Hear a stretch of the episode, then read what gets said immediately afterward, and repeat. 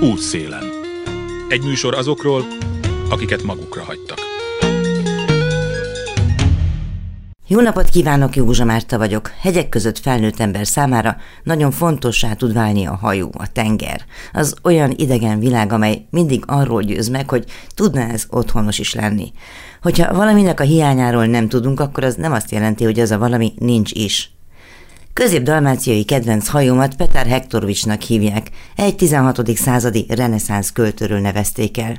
Igen jó módban született Hvár szigetén, és minden lehetősége megvolt arra, hogy a reneszánsz költők udvari kényelmét élje, időnként az akkori Raguzában, a mai Dubrovnikban, máskor meg Velencében időzzön. Nem volt gondja mindennapi betevőre.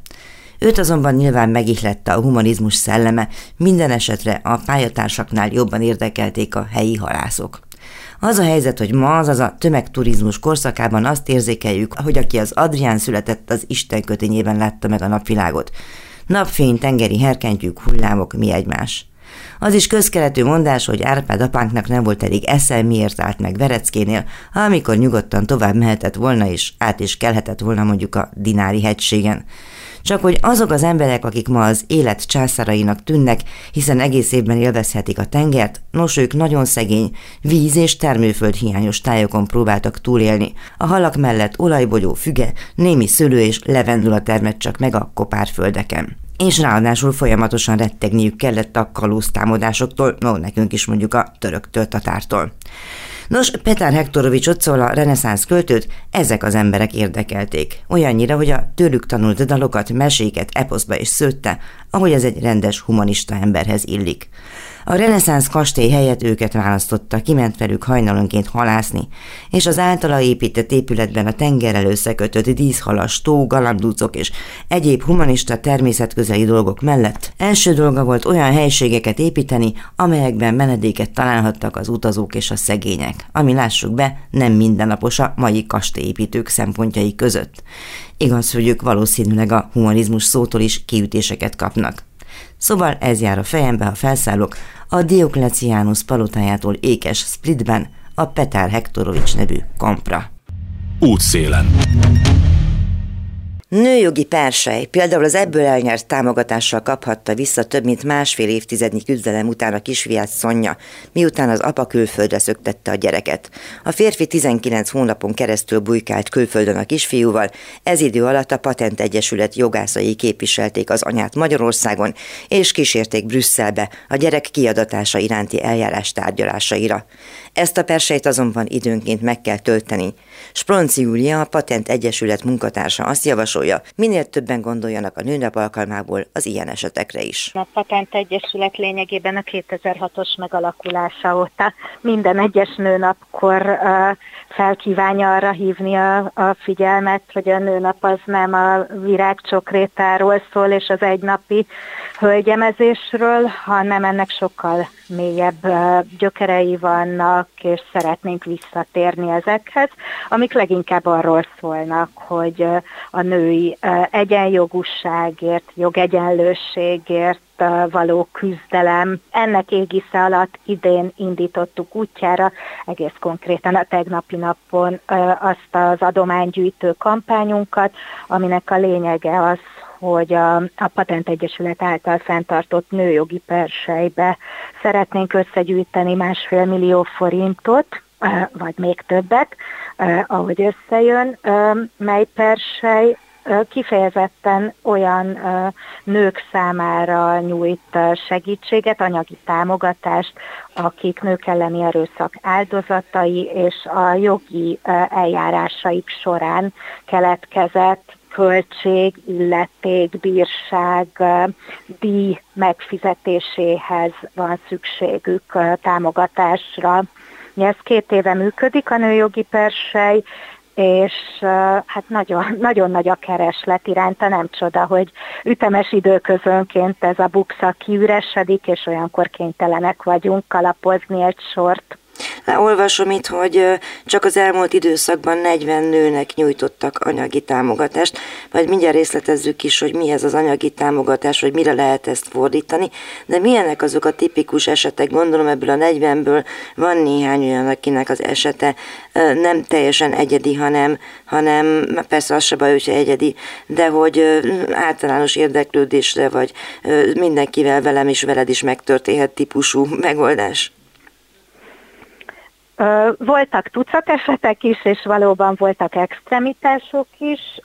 Ami a legáltalánosabb, azok, azok a kapcsolattartáshoz fűződő esetek. Ezek jellemző módon arról szólnak, hogy erőszakos apához nem akar elmenni a gyerek, és a, a bíróság pedig ennek kikényszerítésére a gondozó szülőt legtöbbször az anyát elkezdi presszionálni a rendelkezésére álló eszközökkel, többek között büntetéssel, bírsággal, illetve a másik fél részére a perköltség vagy eljárási költség megfizetésére való kötelezéssel. Tehát mi ezeket az eseteket ugye kényszer láthatásos ügyeknek hívjuk, amikor egy gyereket így az akarata és a jó szendéka ellenére valóban külső presszúra által küldik a külön élő szülőhöz, vagy kényszerítik inkább. Ilyenből rendkívül sok van, és nagyon sok megérkezett a persejhez is,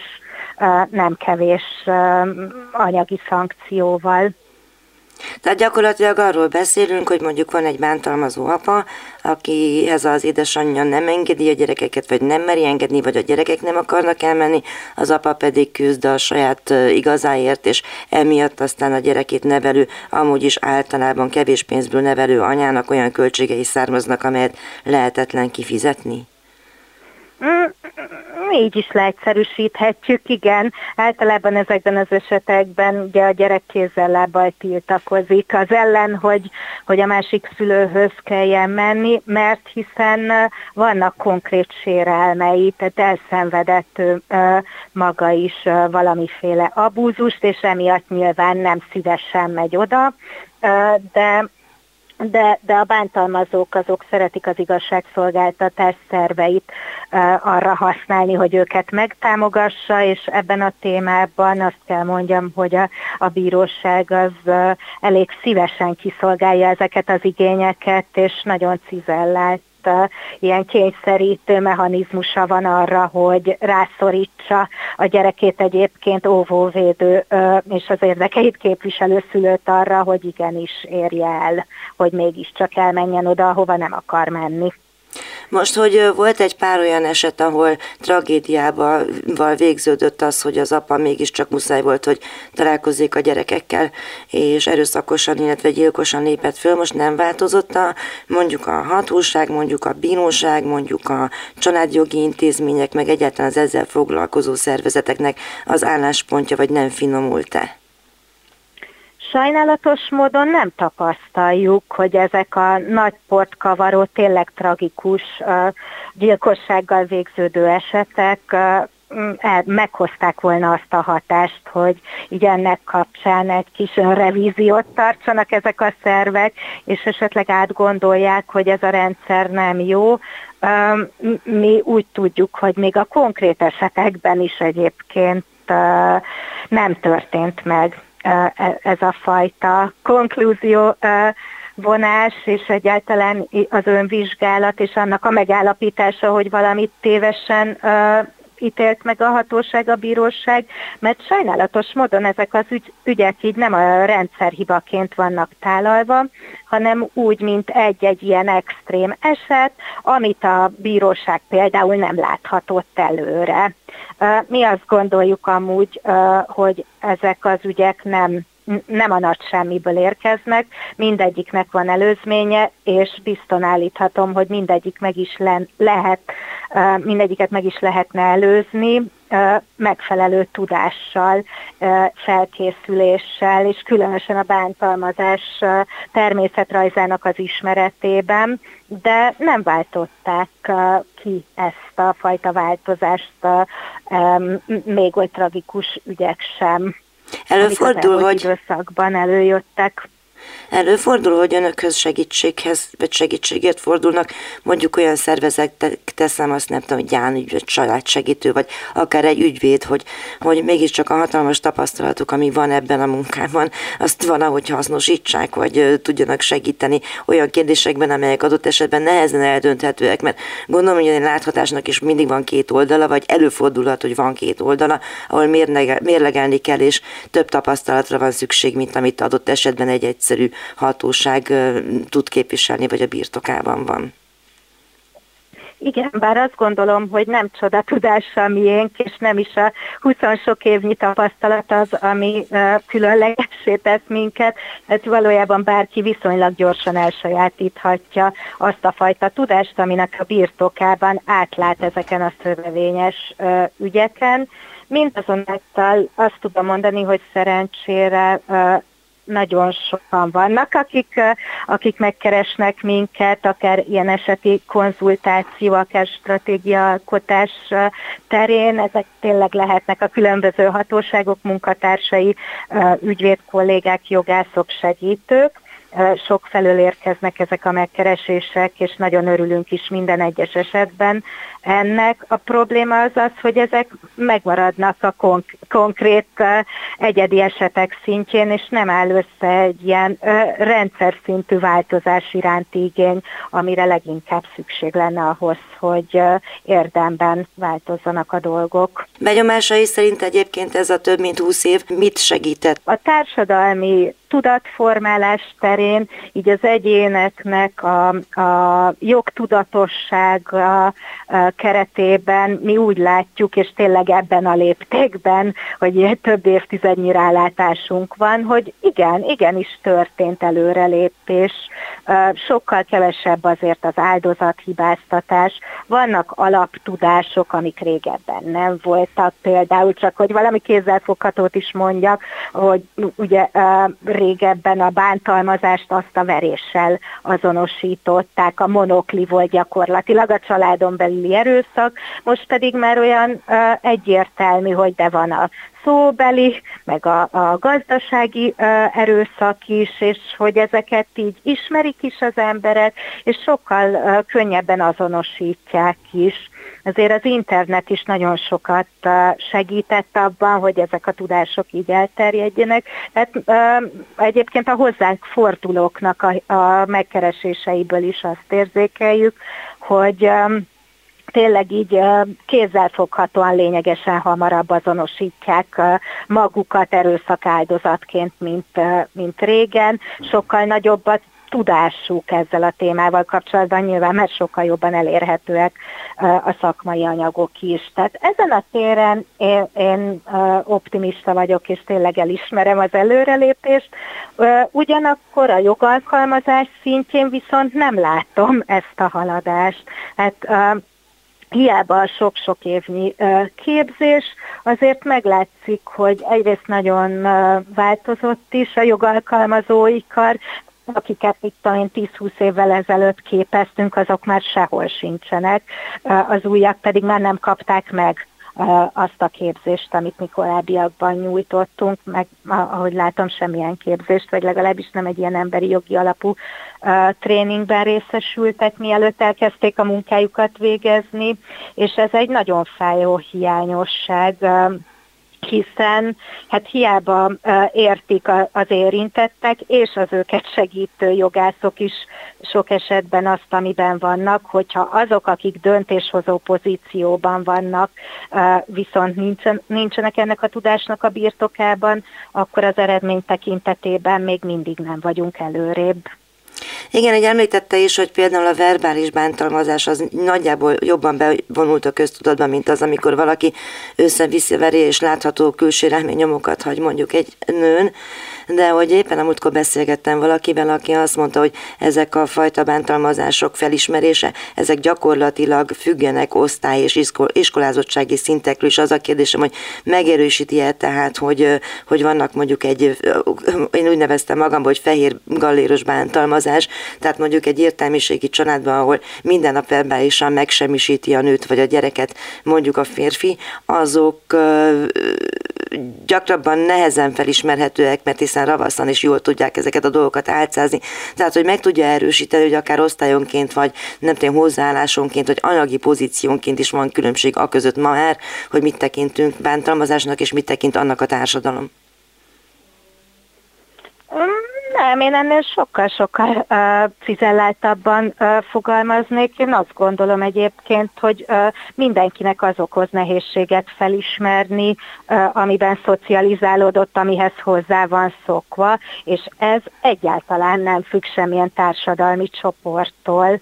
Uh, tényleg uh, igazán demokratikus az erőszak, mindenhol jelen van, és uh, az az igazság, hogy bizony a fehér galléros bántalmazók is szokták verni a partnerüket, illetve kevésbé mm, képzett és jól szituált rétegekben uh, is jellemző, akár a gazdasági, akár a, a verbális bántalmazás. Tehát én ezt a fajta megosztottságot nem tapasztalom, nem is gondolom, hogy jelen lenne a társadalomban. Azt viszont látom, hogy ezek a sztereotípiák, az előítéletek mindenhol és minden közegben megnehezítik az áldozatok számára azt, hogy felismerjék, hogy ami velük történik az erőszak, és segítséget kérjenek ennek leküzdésében. Na de a családi minta azért az csak létező szempont, nem?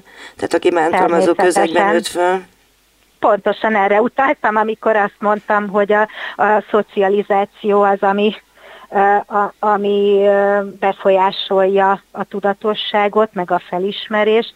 Igen, az, hogy valaki miben nő fel, az mind a két oldalról elég komoly befolyásoló tényező, és amikor két oldalról beszélek, akkor a, az gondolom, hogy ugyanúgy a, bántalmazott helyzetbe kerülő ember is, mint a bántalmazóvá váló személy is ö, ugyanabból a, a gyerekkorból más és más következtetést vonhat le. Tehát aminek leginkább meg, ö, van meghatározó jelentősége, ez a nemi szocializáció ezen a, ezen a területen, de ez is szintén mindenfajta társadalmi rétegben ugyanúgy megjelenik. Még két dolog, hogy Említette a beszélgetés elején ezt a hölgyemezést, tehát hogy ne hölgyemezésről szóljon mondjuk a nőnapi ünnepség, hanem a nőknek a valódi megbecsültségéről és társadalmi pozícióikhoz. Szóval ezt a hölgyemezést egy kicsit írja körül, tehát milyen fajta társadalmi attitűd az, amelyik uh, arra készteti a férfi társadalmat, hogy elintézze egy március 8-i hölgyem kezdetű levéllel vagy egy csokor virággal az, hogy hogyan viszonyulnak, és ezzel letudja a dolgot. Szóval, hogy ez a jellemző még ma? Abszolút ez a jellemző még ma sajnos, hiszen tényleg itt vagyunk egy nappal nőnap után, számtalan virág gazdára lett, volt készcsók, és volt sok-sok hölgyem, de hogy, hogy, hogy tényleg azt látjuk, hogy még mindig ez a túlnyomó reakció, amit ez a nőnap ki tud váltani a magyar társadalom körében, de hát nem erre lenne szükség. Nyilvánvalóan ez arról szólna, hogy nem egy darab napot dedikáljunk a nőknek, és akkor se történik semmi, mert az, hogy kapnak egy szál virágot, attól még nem lesz jobb nekük az életük, hanem hanem, hanem olyan változásokra van szükség, ami a mindennapi életben azt az üzenetet hordozza, hogy ö, őket ö, ti, ők tiszteletet kapnak, elismerést a munkájuknak, nem ö, besegít a partnerük, hanem valóban uh, egyenrangú fél, és kiveszi a, a maga részét a láthatatlan munkából is. A fizetések terén uh, elismerik a, az egyenrangúságát. Tehát nagyon sok olyan, olyan gesztust lehetne tenni, ami tényleg ér valamit, mert az egy darab tulipán az valójában a nők helyzetén nem sokat változtat.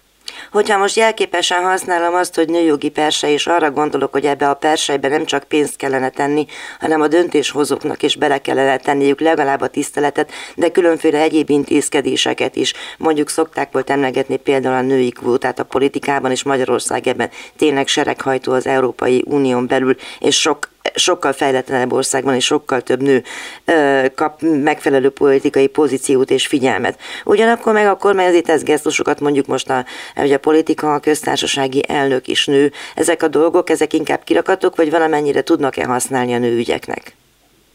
Igen, pontosan nagyon jó példa Novák Katalin a tulipánra. Tehát pont erről beszélek, hogy olyan intézkedésekre, olyan lépésekre van szükség, melyek valós változást hoznak. Az, hogy biológiailag nőnemű a köztársasági elnök, aki egyébként nem képviseli azokat a jogokat és érdekeket, amiket a, a nőtársai valójában igényelnének, azt gondolom, hogy egy semmi, hiszen a hatását kell néznünk. Ő egy pont az az, az alibi vagy kirakat tevékenység, amire az imént utaltam. Hát, ha megvizsgáljuk abból a szempontból, hogy valamely intézkedés milyen valós változást, és mondjuk legyünk optimisták, pozitív változást hozott a nők életében, akkor azért arra kell, hogy jussunk, hogy sok ilyen nem történt az elmúlt években, évtizedben. Vagyis ez nem volt meg semmit egy ilyen kirakat rendelkezés, vagy kirakat kinevezés? Hát egész konkrétan a köztársasági elnök nő neme, az sajnálatos módon nem, sőt, hát Novák Katalin az rendszeresen ostorozza például a nőknek az abortuszhoz való hozzáférését, ami ugye egy alapvető joga a nőknek hogy ne legyen korlátozva a döntéshozataluk ezen a téren, és most úgy tűnik, hogy pont a nőnemű köztársasági elnök részéről támadás fenyegeti ezt az amúgy régóta törvényi szinten is biztosított lehetőséget és befejezve a konkrét nőjogi persejhez, a Patent Egyesület persejéhez, mit tegyen, aki azt gondolja, hogy szeretne ahhoz hozzájárulni, hogy a kapcsolati vagy bármifajta erőszakot átesett vagy elszenvedett nőknek segítséget, jogi, anyagi, stb. tudjanak nyújtani. Mi a teendője? Hát mindenkit arra biztatnék, hogy látogasson el a patentnek a Facebook oldalára, ahol a részletek le vannak írva, egyébként két eklatens esetet ismertettünk is röviden, hogy milyen példák voltak a közelmúltból, amiben a Persej segítségével részt tudtunk venni. Itt nagyon pontos instrukciókat adtunk, hogy hova kell menni, és mit kell csinálni, de valójában nem olyan bonyolult a dolog, az adjukössze.hu oldalon keresztül várjuk a felajánlásokat, és természetesen leginkább a hosszabb távú adakozásnak örülünk, bár ez egy egyszeri akció és egyedi kampány, és kitűztük a másfél millió forintot, de nyilvánvalóan a másfél millió forint az pillanatok előtt el fog fogyni, úgyhogy a rendszeres adakozókat várjuk leginkább, és ezért vagyunk hálásak, hogyha valaki hosszú távon elköteleződik a céljaink mellett. Spronc Júliával, a Patent Egyesület jogászával beszélgettem a Nőjogi Persej nevű kezdeményezésről, amely ötletet ad arra, hogy mit lehet tenni nőnapon, és máskor az obligát virágcsokor átnyújtása mellett. Maradjanak a műsor második felében is, amikor egy újabb helyszínről, Pécsről idézünk vissza egy történetet, ahol ezúttal egy színházat próbáltak ellehetetleníteni a hírek után. Józsa Márta vagyok, egy olyan történetről beszélgetünk most, ahol megmenteni kellett egy olyan közkedvelt, meghatározó intézményt, amelyet a politika szűk látókörűsége sodort veszélybe. A helyzet nem ismeretlen a klubrádió hallgatói számára, és nagyon reméljük, hogy itt is ott is siker lesz a történet vége. A Pécsi harmadik színház több évtizedes legenda, amatőr és alternatív hagyományokra építő társulat nélküli színház. Saját produkcióik és a meghívott előadásaik kombinációjára épít. Uránvárosban van egy olyan helyszínen, ahol alig ha gondolná az ember, hogy ilyen izgalmas műhelyt talál amely most a túlélésért küzd, pedig Pécs városa 2010-ben európai kulturális főváros volt, és az ember azt gondolná, hogy ha egyszer felkerül egy város egy nemzetközi kulturális térképre, akkor senkinek sem áll majd szándékában letaszítani onnan. Pedig de, országszerte látjuk, hogy a kultúra mennyire pária lett. Ennek a jelenségnek egyik mintaesetéről beszélgetek Balog Róbert író-költő drámaíróval. Mesélj egy kicsit nekem, miért került bajba a színház, és mit kellett rajta menteni? Sajnos a színházat 2017-ben az akkori önkormányzat, ami Fideszes vezetésű volt, eladta, mert a város olyan szinten került csődbe, hogy ha jól emlékszem, egy ilyen 8 és fél milliárdos hiány volt, és akkor lejött a gazdasági minisztériumból egy küldöttség, keresték, hogy mitől lehet megszabadulni. És gyakorlatilag, ha jól emlékszem, akkor gyámság alá helyezték a várost. Igen, igen, igen, mi azért eléggé kínos. Hát ugye a harmadik színház az egy olyan intézmény volt, amitől szívesen megszabadult volna a város. Moravec Levente nevű színházrendezőnek van egy ilyen BT-je, és ők szórakoztató színházat állítanak elő, szórakoztató színházi előadásokat, és ő neki kellett Pécset egy játszóhely, és próbálkozott több helyen is, és bezárt parkmozit próbálta például megszerezni, de amit nem kaphatott meg, és akkor úgy innen jutott eszükbe, hogy felajánlották neki, hogy vásárolja meg a Pécsi harmadik színházat. Meg is vásárolta, mint egy kettő, azaz kettő millió forintért, nem az épületet, hanem a színházat működtető Kft-t. Annak tudjuk egyébként, hogy milyen értéke volt egyáltalán? A Pécsi harmadik színház, mitől harmadik, mitől híres, mit játszott korábban, és miért nem annyira jó neki, hogyha egy szórakoztató színházat működtető cég tulajdonába vagy működtetésébe kerül? A Pécsi harmadik színház az egy alternatív színház, ami hát így a 70-es évek végén, 80-as években alakult ugye a Vince János köré, Vince János egy, egy színház rendező, és a, hát a, az akkori független színházi kultúrából nőtte ki magát saját arculattal, Örkény István bemutatók voltak, az Örkény trilógiát megcsinálták, később a 90-es évek közepén lett úgymond rendes színház, addig ércbányász, művelődési ház, ez az uránbányászoknak a művelődési háza volt, azok fogadták be, és ott azok engedték, hogy csináljanak olyan színházat, amilyet szeretnének. Mondjuk az Alleluja volt, a, a, amit én először láttam tőlük, és én akkor szerettem bele, Kornis Mihálynak a, a darabja, de Brozseket is játszottak, és egy ilyen harmadik utas, tehát se, se nem kőszínház, se nem amatőr színház, hanem nagyon professzionális minőségben, kortárs színház alkotásokat hoztak létre. Ez azt jelenti, hogy tényleg kortárs magyar darabok ősbemutatóit, vagy az elmúlt időkben például régi, régi, hát ilyen 70-es években volt darabokat vett elő a, a, a Vince János. Igen, hogy és hát ki is volt éhezve akkoriban a közönség erre a történetre. Mert hogy akkoriban alakult, tehát igazából egyetemi városá Pécs, amennyiben a bölcsészkar is egyetemi rangot kapott, és azt hiszem, hogy ez nem független attól, ami itt történt. Igen, igen, hát ennek volt egy, egy, egy közönsége, és mondjuk én úgy kerültem még ide a színház közelébe, hogy egyetemistaként nem volt próbatermem, volt egy saját csapatom, és akkor hát azzal a bizalommal, amit az előadások miatt éreztem, bekopogtattam a Vince Jánoshoz, és egy az egyben simán befogadott. Tehát így, így mondta, hogy hát akkor próbálhatunk, persze. Csak hát, tehát ott, ott, ott egy, közel egy évtizedig, talán még tovább is működtünk. Ilyen alternatív és az amatőr színházi mozgalom szélén valahol ott úgy változó csapattal. Tehát egy ilyen nagy, nagy, nagyon sok előadások is volt, meg, meg sikerük is volt, a, a Spiro darabokkal voltak komolyabb sikerek így az elmúlt, hát most már két évtizedet kell mondani.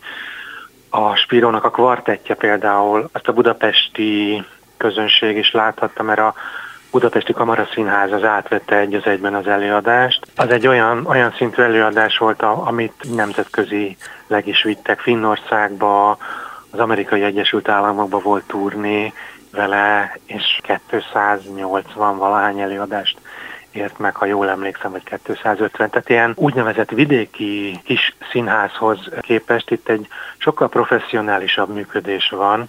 Ez a Vince Jánosnak a módszeréből következik, mert ő egy olyan színházat csinál, ami egy ilyen színészterápia nagyjából. Két terem van, van egy kamara színház méretű terem és egy szobaszínház méretű terem, és, és hát mind a kettőbe tovább próbálnak, mint általában szoktak próbálni, és valahogy tényleg sokkal sokkal mélyebbre jutnak el ezek az előadások. Azt mondod ugye, hogy 17-ben történt ez a sajnálatos eset, amikor eladták tulajdonképpen az üzemeltetés jogot. Most ugye 23-at írunk, mi történt ebben a hat évben? Hát Moravec Levente egyrészt tulajdonosként viselkedett egy darabig, ameddig hát ugye tudott, ez azt jelentette, hogy a kiemelt színházi státuszukat, ha nem is elvesztették, de hát mivel nem volt már önkormányzati színház, ezért kevesebb pénzt kaptak. Az önkormányzat 5 millió forinttal támogatta csak a színházat, a korábbi 20-31 néhány millió helyett, és ez a hiány egy darabig pótolható volt a TAO pénzekből, azonban hát utána nem. Tehát így, így egyszer kaptak valamelyest nagyobb támogatást még a színház, de hogy, hogy van egy, illetve most már szerencsére volt egy 30 milliós görgeteg, amit így nem tudtak a saját költségvetésükből ledolgozni, és hát ugye mivel kevesebb volt a pénz, kevesebb előadásszám, egyfajta ilyen, ilyen, ilyen csapda helyzetbe került a színház, és a rezsi krízisben, vagy nem tudom minek nevezzük ezt a háború következtében, amit szoktak mondani, tehát itt a megemelt rezsiárak azok még tovább növelték, és anyagilag az ellehetetlenítés szélére vitték ezt a színházat. De ez most már az idei fejlemény, az elmúlt igen, évnek a igen, fejleménye igen. közben a Vinceféle Színház tudott-e működni? Tudott, tudott, tudott, csak mint ami utoljára egy, egy nagyon-nagyon jól sikerült csirkefej bemutató volt, ami arra épült, hogy a, a Spírónak a 80-as évek beli darabját azt megzavarta az idővel. Sose tudtuk, hogy most ez egy multidézés, vagy ma játszódik, és ez, ez egy nagyon-nagyon-nagyon gyomorforgató helyzeteket eredmény, vagy hát így néha az embert a sírás környékezte, néha meg, meg hogy azt a büdös mindenit. Ilyen heurika élménye, vagy ahá élménye volt, hogy ezt tényleg nem véletlenül emlegetjük olyan gyakran, hogy mennyi hasonlóság van az elmúlt rendszer rosszabb részei és a mostani rendszer legrosszabb részei között. Ahhoz, hogy a, hogy a 17-ben elkezdték ellehetetleníteni a színházat, annak van-e köze ahhoz, hogy akkor Fideszes önkormányzat van, és a társulat pedig úgy gondolkodott, illetve a főrendező is úgy gondolkodott akkor is, ahogy most gondolkodik? A harmadik színház az nem, nem egy politikai színház, színházat csinált, hanem... Hát ez nem sokszor szokott számítani, tehát azt nagyon pontosan igen. látjuk, hogy ki tudnak pécézni bárkit is. A harmadik színház az Vigyánszki Attilától kezdve minden minőségi színházat befogadott, voltak ilyen programjaik a határon túlról is, Bremek Erdélyi, vagy tehát tényleg, tényleg, tényleg ez egy esztétikai nívó alapján működő kortárs színház, ahol, ahol nem úgy volt politizálva, hogy így bármiféle pártpolitikához lett volna köze, hanem a minőséghez.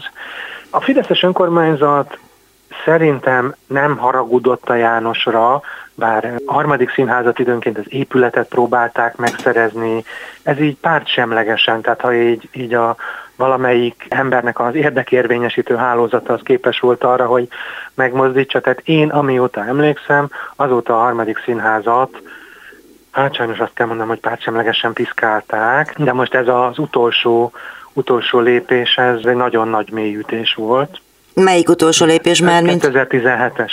Ilyen világos. a, a, a színháznak az, a, a színházi KST eladása, hiszen azért Pécs hiába Budapest mellett egy kult, hát kulturális decentrum, ugye ez a 2010-es Takács Jóska féle... Kulturális fővárosi elmondat, igen. De azért, tehát mondjuk Budapesten kívül a vidéki városok közül azt hiszem Pécs kulturális élete engedi azt meg, hogy lehet választani többfajta színház között. Van Pécset tényleg ilyen, ilyen kis drámapedagógia, vagy nagyon kis színház is több színházi műhely, van egyetemi színpad, van egy horvát színház, van nyári színház, és van a, a népszínházként működő Pécsi Nemzeti Színház. Sok-sok-sok réteg van, akkor még befogadó színházként is a Zsolnai negyedben működik egy kicsit ilyen művelődési ház és a színházterem közötti térben, ami nem teljesen ideális, de azért ott is lehet egy-két jó előadást látni, több kiállítótér van, van komoly hangversenyterem, tehát hogy így ez egy olyan kulturális lehetőségekkel megáldott város, amiből csak a fizetőképes kereslet hiányzik. Említetted volt, hogy az épülete több kurzusnak is fájt a foga, azért annak, aki nem ismeri a körülményeket vagy a környéket, annak említsük ezt meg, hogy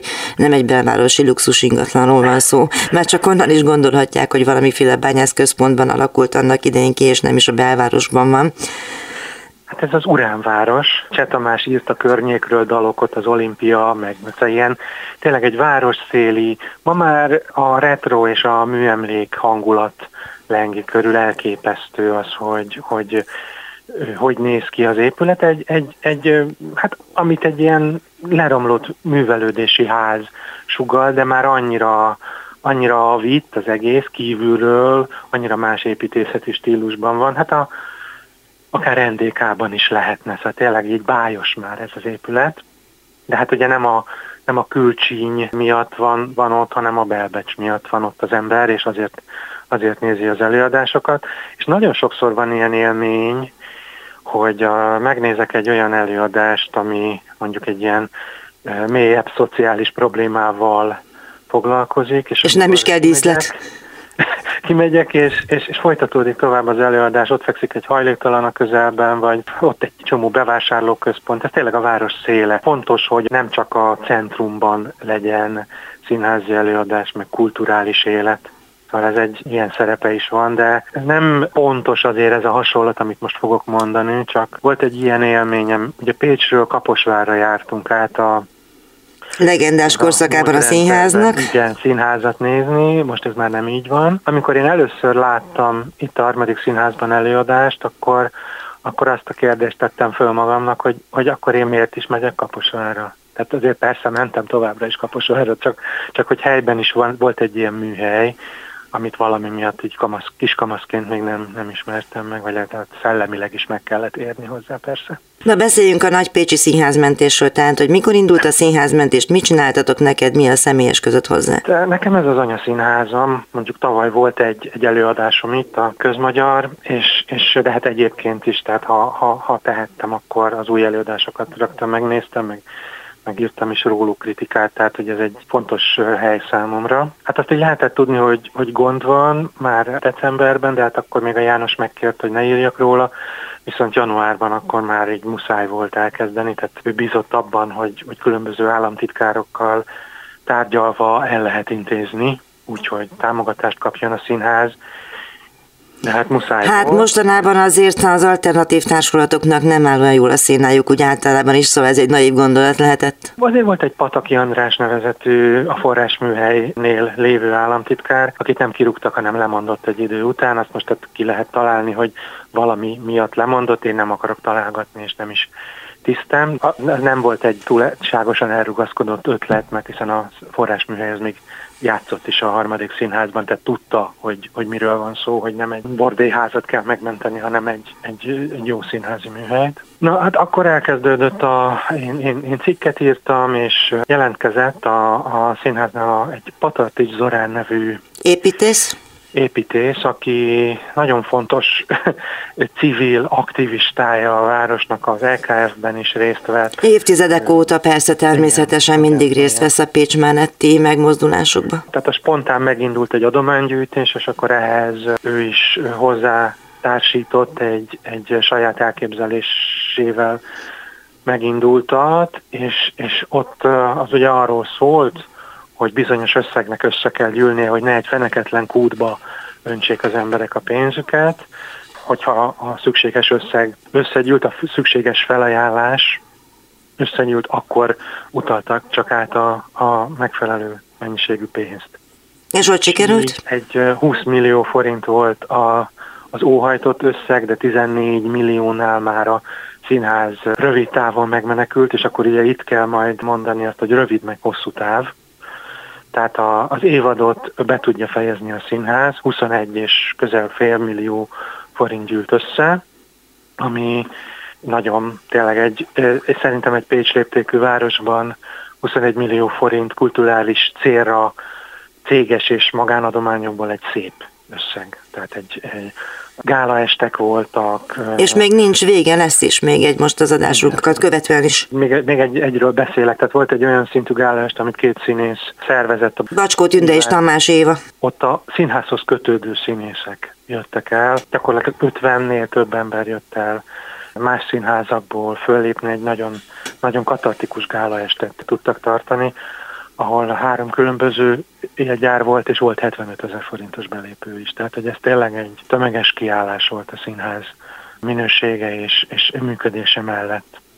Volt nagy bandó est, lesz Koltai Robi est, és én is kitaláltam egy estet, én írókat, költőket, két szlemmert, meg zenészeket szedtem össze, kértem föl, szemben kifejezve, hogy a költészet napon egy jótékonysági estel tudjuk a, a színház ügyét tovább szolgálni. Ami április 11-e, tehát aki hallja, adja tovább, vagy menjen el.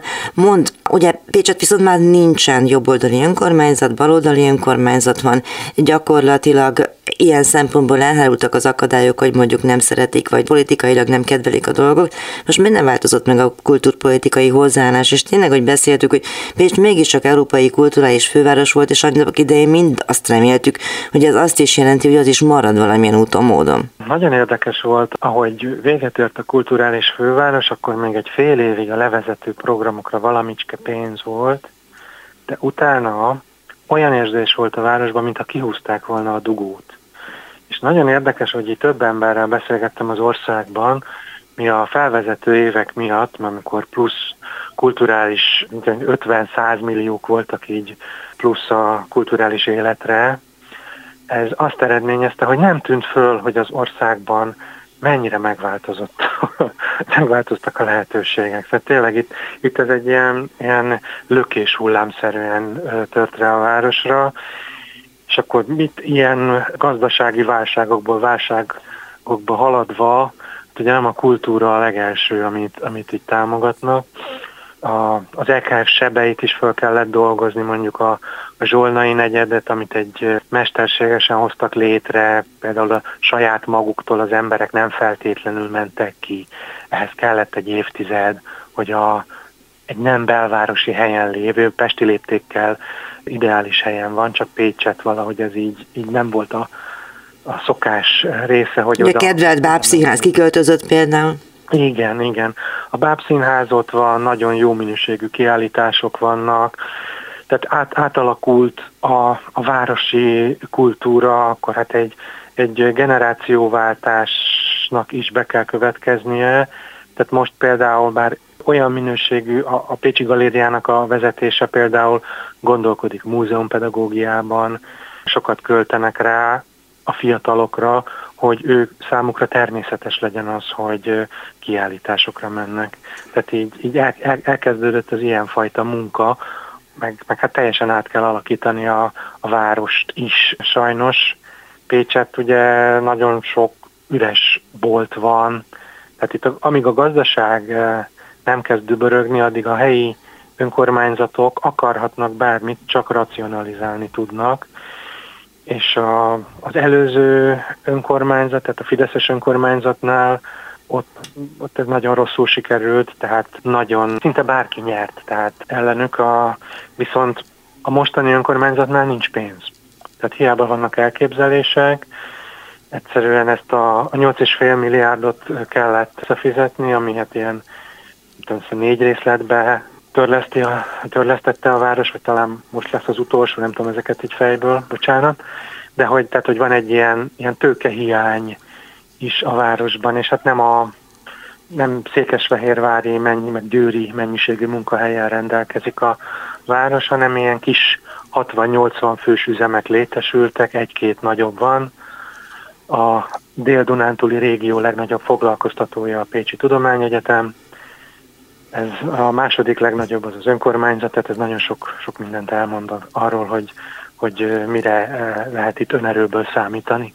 Viszont nagyon sok mindenben predestinálná azt, hogyha bármibe, akkor kultúrába volna érdemes ebben a városba fektetni, ugye? Ami nagyon jól működik, az a képzőművészeti élet például, nagyon jól működik a zenei élet, a Kodály Központ és a Pannon Filharmonikusok működésével, tehát tényleg egy ilyen enyhe európai kitekintésünk is van, vagy hát ilyen országosan mondjuk ilyen harmadik, negyedik helyen van ez a zenekar így minőségileg, tehát így vannak, vannak azért nagyon ötvös Péter koncertek például, ami, amikor így az ember így eltátja a száját, hogy ilyen, ilyen, ilyen itt, itt és most van. Hiszen Ötvös Péter általában néhány koncertje van, és a legjelentősebb világszintéreken.